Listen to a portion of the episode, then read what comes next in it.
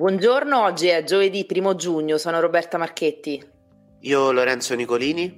La Roma perde ai rigori la finale di Europa League contro il Siviglia, trasferta amara per migliaia di romanisti a Budapest e in città salta la festa.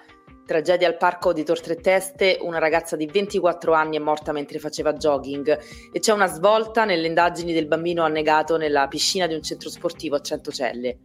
Sulla Metro B ancora disagi, ieri una giornata da dimenticare, attese fino a mezz'ora, banchine e treni stracolmi. Infine la battaglia legale tra Francesco Totti e Ilary Blasi, chiusa la scuola calcio della Longarina, gestita dalla famiglia della conduttrice, si pensa a un dispetto per il capitano. RomaToday, la rassegna stampa di RomaToday con Roberta Marchetti e Lorenzo Nicolini. Iniziamo dalla sconfitta della Roma ieri sera a Budapest. I giallorossi hanno perso ai rigori la finale di Europa League contro il Siviglia dopo una partita giocata bene, soprattutto al primo tempo con il gol di Dybala. Il pareggio del Siviglia al cinquantacinquesimo con un autogol di Mancini, parità anche ai supplementari e i rigori sono stati fatali per la squadra di Mourinho. A fine partita, prima della premiazione, davanti a migliaia di romanisti arrivati a Budapest sperando di vincere il secondo trofeo europeo consecutivo, le lacrime di Dybala, e la stessa amarezza si è respirata allo Stadio Olimpico, dove erano installati i maxi schermi per vedere la partita, ma in tutto il resto della città, dove i romani e romanisti speravano di far festa fino all'alba. Lacrime e rabbia, Roberta, perché ieri eh, Mourinho, subito dopo la partita, eh, ha anche mh, lanciato delle frecciate neanche troppo velate contro l'arbitro Taylor. Secondo l'allenatore della Roma c'era un rigore grosso come una casa, insomma, per, che avrebbe potuto dare una svolta eh, forse decisiva alla finale, un fallo di mano di Fernando in area che avrebbe potuto eh, regalare un rigore alla Roma. Invece non è stato così, un episodio che farà discutere non poco. Peraltro ieri sui, sui social si discuteva praticamente di questo, poi eh, oltre che della lunghezza della partita, che eh, di fatto è, lunga, è durata quasi Eh, due ore e mezza, quasi più di Ben-Hur, eh, raccontava qualcuno, per cercare di sdrammatizzare quella che è stata poi una serata di agonia per i colori giallorossi. Adesso passiamo alla cronaca, perché ci sono due storie drammatiche, due storie diverse. La prima ve l'avevamo raccontata lo scorso lunedì, è una storia di Adamo Malik, un bambino di tre anni morto in una piscina di Centocelle, annegato durante una festa della comunità ivoriana. Beh, c'è una prima svolta nelle indagini, perché il P M Giovanni Conso insieme ai carabinieri ha eh, indagato per eh, omicidio colposo. Questo è il reato eh, per adesso, insomma, portato avanti dall'accusa, sia la mamma del bambino ma anche il gestore, il presidente della U S Centocelle, che è la polisportiva che gestisce il centro sportivo, appunto. Eh, che cosa si imputa eh, nei fatti ai due indagati? Si imputa che nessuno dei due, nei rispettivi ruoli, eh, avrebbe eh, controllato il bambino eh, a dovere, la mamma in un senso e eh, i gestori del, il gestore della piscina, e quindi il personale della piscina stessa, in un altro. Una cosa è certa, è che purtroppo per Adamo Malik la vita si è conclusa troppo presto. Un'altra tragedia invece arriva dal parco di Tor Tre Teste, dove Flavia Ferrari, una ragazza di ventiquattro anni con la passione per l'atletica, tant'è che gareggiava anche con le rappresentative del Lazio, della eh, nazionale, della, dell'atletica leggera appunto, è morta mentre stava facendo jogging nel parco. Flavia aveva dato addio all'attività agonistica, ma non aveva perso l'amore per l'atletica. Era tesserata con la Libertas Albano e con la Studentesca Rieti. Appena saputa la notizia della sua morte, il mondo dell'atletica si è allistato a lutto. Flavia, romana di Tor Tre Teste, è morta presumibilmente per un malore. Faceva quello che le piaceva di più, correva.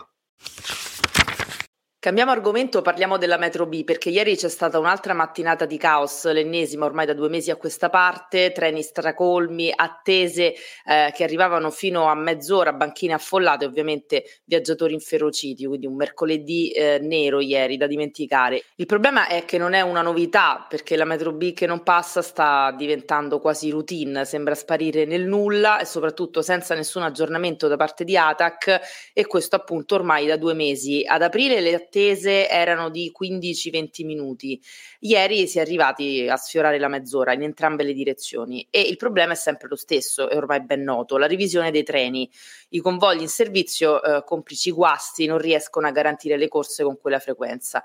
A Roma vogliono disincentivare l'uso dell'auto e questa è la situazione dei mezzi pubblici. Sono in molti a farlo notare ed effettivamente questo è un tema che ad oggi fa acqua da tutte le parti, appunto, invogliare i cittadini a usare i mezzi pubblici quando i mezzi pubblici di fatto eh, non funzionano. Diamo adesso un veloce aggiornamento sulla richiesta di finanziamento per il cinema in piazza da parte della Fondazione Piccolo America. Ne avevamo parlato pochi giorni fa.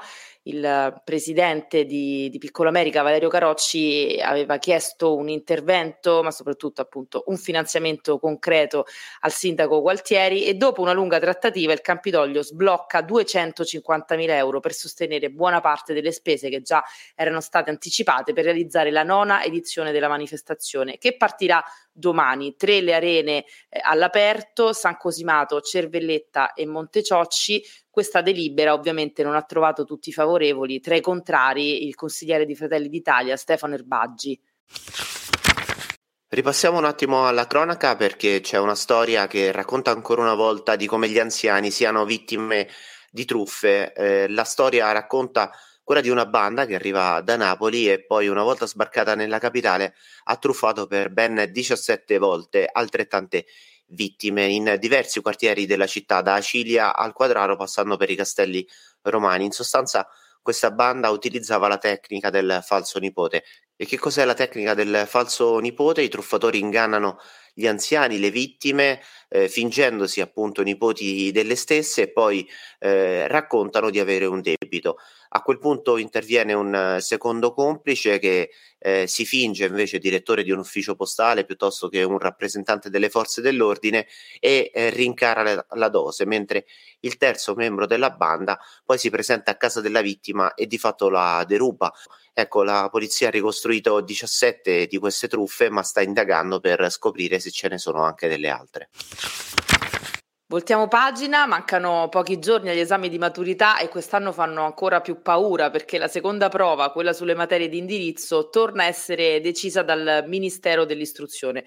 Quindi migliaia di studenti stanno correndo ai ripari e fanno ricorso alle lezioni private per prepararsi a pochi giorni appunto da, dalla grande prova. Lezioni che non costano poco, dai quindici ai venti euro all'ora se ci si, se ci si rivolge a uno studente universitario, tra i trentacinque e i quaranta se invece si sceglie un insegnante. E nel Lazio gli studenti che stanno ricorrendo alle cosiddette ripetizioni in queste settimane sono tre su cinque, lo quantificano dalla rete degli studenti medi e c'è da aggiungere che nella maggior parte dei casi i soldi sono in nero.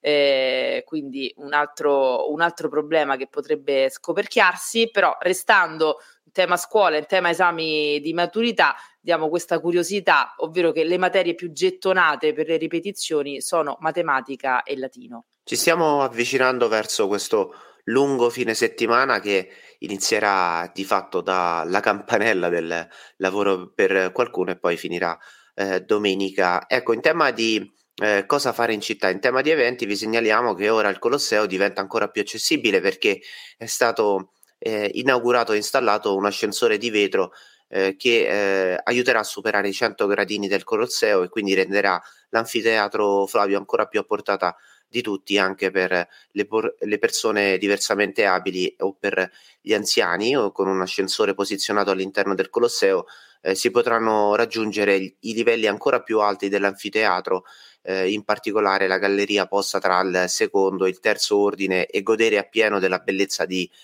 eh, uno dei monumenti più famosi del mondo, forse il più iconico. Eh, un importante passo in avanti che il Parco Archeologico del Colosseo compie eh, proprio sul tema dell'accessibilità fisica, culturale e cognitiva, eh, quindi per rendere appunto a- accessibile questo pezzo di storia davvero a tutti. L'impianto di elevazione permetterà a coloro che hanno difficoltà motorie di superare così questi cento ripidi gradini che separano il primo ordine, quello della galleria intermedia, eh, dal secondo e dal terzo che vi, vi dicevo prima, godendo di fatto della vista forse più unica dell'intero monumento, ma anche direi del mondo.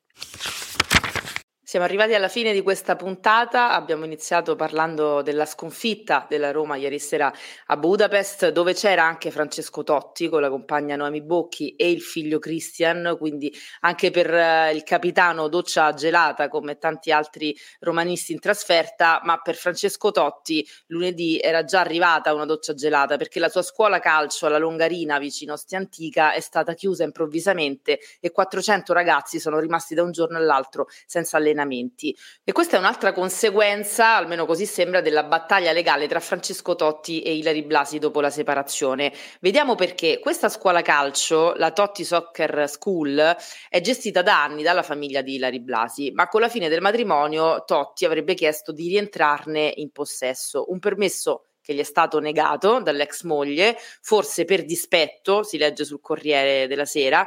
Eh, e quindi Ilary Blasi con la sua famiglia avrebbero deciso di sbarrare improvvisamente i campi dall'oggi al domani, quindi i genitori lunedì sono arrivati al centro sportivo lunedì pomeriggio come sempre e sono stati costretti a riportare i figli a casa, quindi non solo Rolex e borsette eh, sono, sono motivo di discordia tra Totti e Ilary, ma interessi, mi viene da dire, forse anche ben più grandi.